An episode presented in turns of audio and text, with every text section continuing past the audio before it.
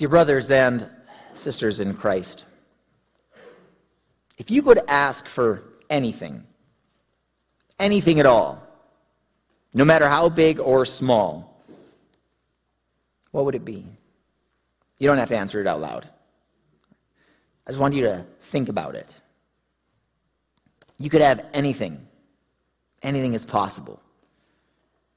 But just one thing, all right? This isn't some genie in a bottle scenario where your first wish is unlimited wishes, okay? So what is it? Now, if you've been with us most weeks or you've been reading through this two year study, you might remember that God asked this same kind of question to the young King Solomon. And maybe you thought to yourself, I know I will ask for wisdom and discernment right? Because that way, you know, maybe if because I didn't ask for riches or long life or conquering my enemies, you know, I'll I'll get that all too. Well, you're not Solomon and I'm not God. And this hypothetical scenario isn't real. Plus, you're only getting one thing. All right? You're not being rewarded for giving a humble answer. And if you didn't catch it yet, this question is also posed to Elisha by Elijah. Now, if you remember last week when we talked about Elijah, right, he had run from the king and queen. He wanted God to take his life while he's in the wilderness because all of the other prophets were being killed and they were seeking his life too.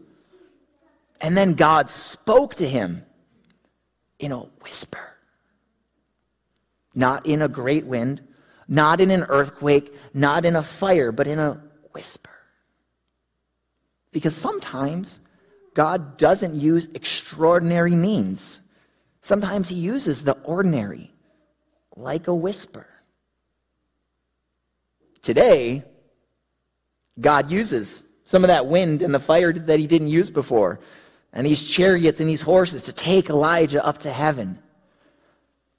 Now, there are only two recorded people in the Bible who went to heaven without dying. Elijah is the second. Now, Enoch is the first, but you remember Elijah of any of the two over Enoch because you can imagine this taking place, right? You can picture at least a little bit of what this looks like compared to what we learn about Enoch, and that is he walked with God and then he was no more because God took him. I mean, I guess just disappearing is kind of cool, but I mean, chariots and horses and fire going up to heaven. And before he went up to heaven, Elijah chose his successor, Elisha. And right before it happens, he says, What do you want from me? And Elisha responds with, Please let there be a double portion of your spirit on me. He asks for a double portion, and that might make you go, What? What's he talking about? It's a little bit of an odd request. Well, it is and it isn't. What, what we see with Elisha is that he was the one chosen to succeed Elijah. At this time, there were many other followers as well. You heard them called sons of the prophets in the reading. And obviously, God had revealed to them that he was going to take Elijah because all of these sons of the prophets knew that this was going to be the day it was going to happen. And so they all gather to see it. So, if you view this relationship of a prophet like Elijah and all of those that followed him like you would a father and a son relationship, then you might view this as like an inheritance that is being given out as Elijah leaves the world. And so, Elisha here may have been seen like the typical firstborn because in these days, an inheritance, the firstborn would receive a double portion. And so Elisha asks for a double portion of Elijah's spirit. And he gets it because he sees Elijah going up to heaven. So Elisha is going to become this next great prophet like Elijah, getting a double portion of his spirit. And what's one of the first things that he does as a prophet? Bears. Right, how many of you imagine you were coming to church today and you're going to hear about the bears? How many of you, when I asked if there was anything you were you want, you would say, please let us talk about the bears? I mean, you can ask the kids who are in senior confirmation, some of you who maybe have gone through it with me before, because in one of our first classes together, I'll say, What's your favorite Bible story? And while this isn't my favorite Bible story, I will often say to them, Do you know the story about Elisha and the bears? And it's one of those things where it's two verses. It's two verses. But once you hear it, once you read it, you don't forget these two verses.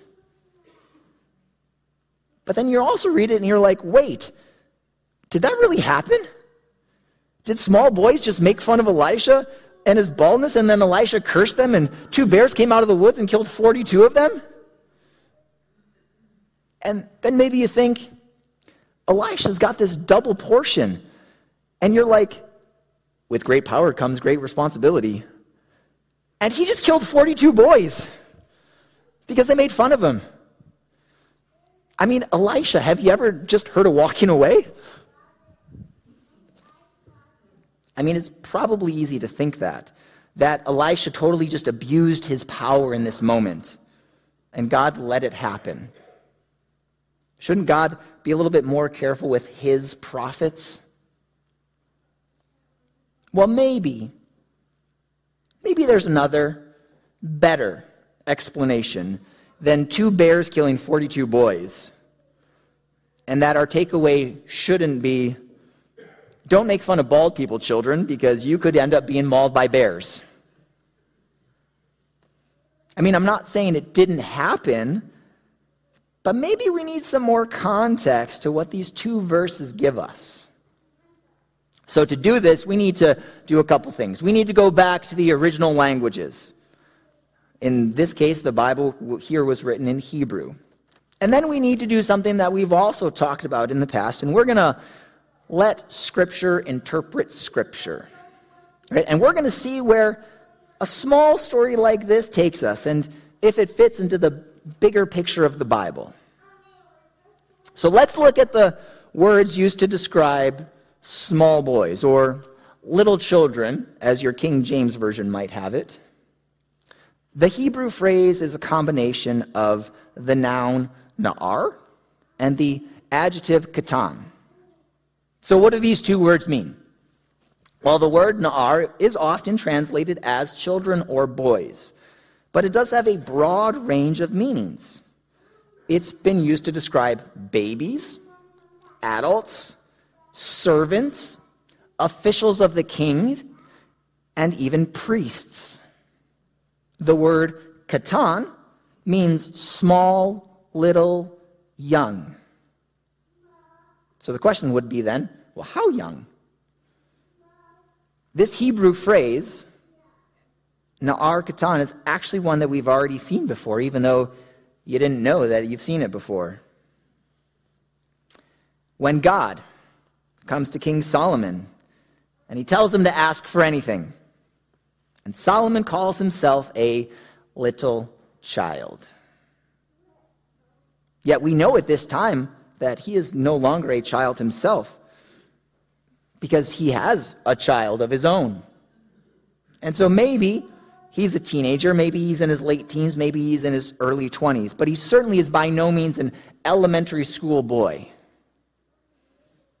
So that's our language. Let's look at the context. This happens at Bethel. At this time, Bethel had become one of the two main worship centers for the northern kingdom. What's the northern kingdom? Well, we have to go again back to Solomon, who, in his wisdom that he was granted by God, decided it was very wise to have 700 wives and 300 concubines. And what did they do? They turned his heart away from God.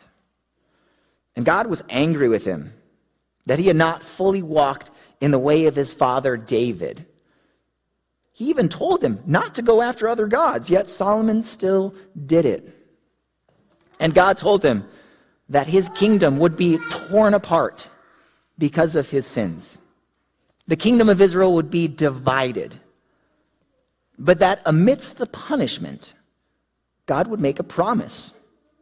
He would divide the kingdom, but would give one other tribe to the tribe of Judah, because Judah was the tribe that David and Solomon were from. And the other tribe that they are given is the tribe of Benjamin. That's how the kingdom is divided. And really, what ends up happening is that Judah and Benjamin, which is the southern kingdom, they remain faithful to God. Well, as faithful as the people of Israel are known to be. But God is faithful and gives that promise amidst punishment. And he uses a but. And what you need to know today is that God is a God of big buts. That's a phrase you're going to remember. Now, I know you often hear or see this verse, but you hear it often, and that is For the wages of sin is death. And it's true. When we talk about sin, we talk about punishment. Solomon, turning away from the Lord, worshiping other gods, deserved death. We, in our sin, we turn away from God. We make ourselves our own gods because we think we know what is best for us. We want to follow our own way rather than God's way. Because that sinful nature that we're born with, which has been ta- passed down to us from our sinful parents, from our original sinful parents, Adam and Eve, means we're born with original sin. And so we do actual sins. We are opposed to God and his ways. And what we deserve for our disobedience against God is death. It's physical death. And it's also hell. It's eternal death. That's what Romans 6 lays out for us. What you don't always see is what follows, and that is the word but. And if you know anything about buts, it means that whatever comes after that is going to override whatever came before it. So if you were to say somebody, to somebody, I love you, but I really need you to start carrying your weight in this relationship, the person being told this is no longer going to hear the I love you. They're going to hear, but I think you're lazy and selfish, and I'm treating you like a child because you're acting like one. And this is the difference between us and God. We say, I love you, but. Because sometimes our love is conditional. I will love you if you love me. I will love you if you do this and this and this for me. I will love you in this very moment, but if I don't feel like loving you, I won't, and our relationship will be over.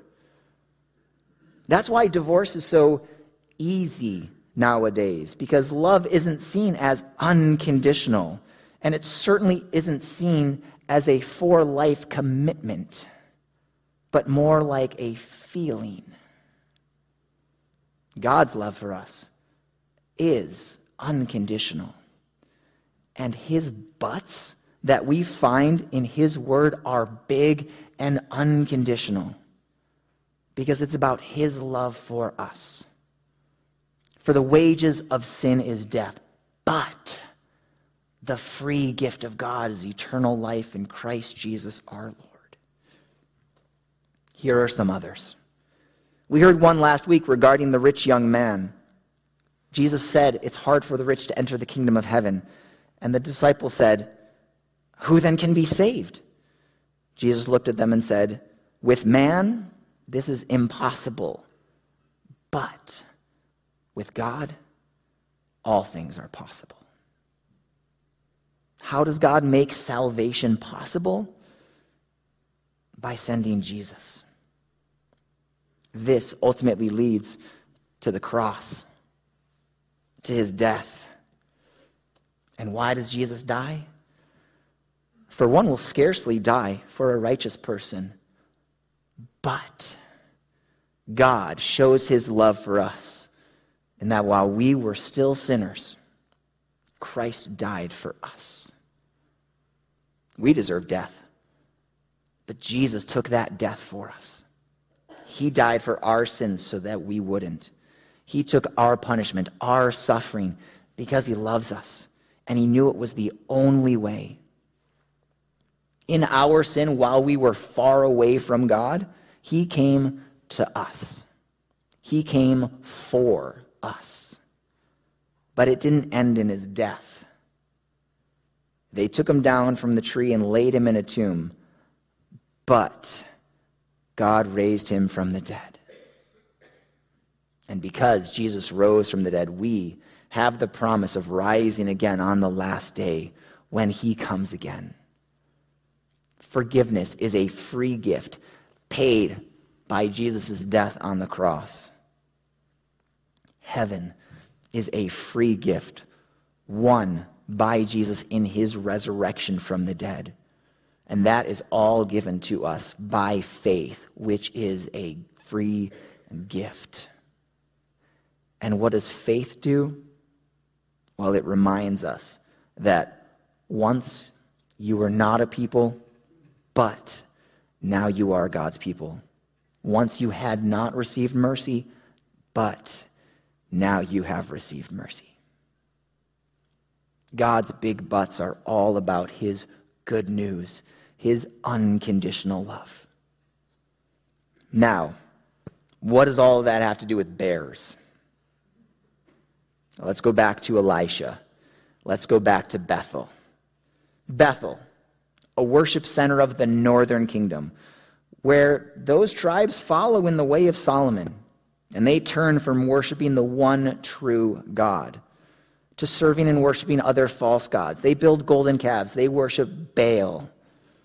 And when Elisha goes there, these young men ridiculed him, saying, Go up, you bald head!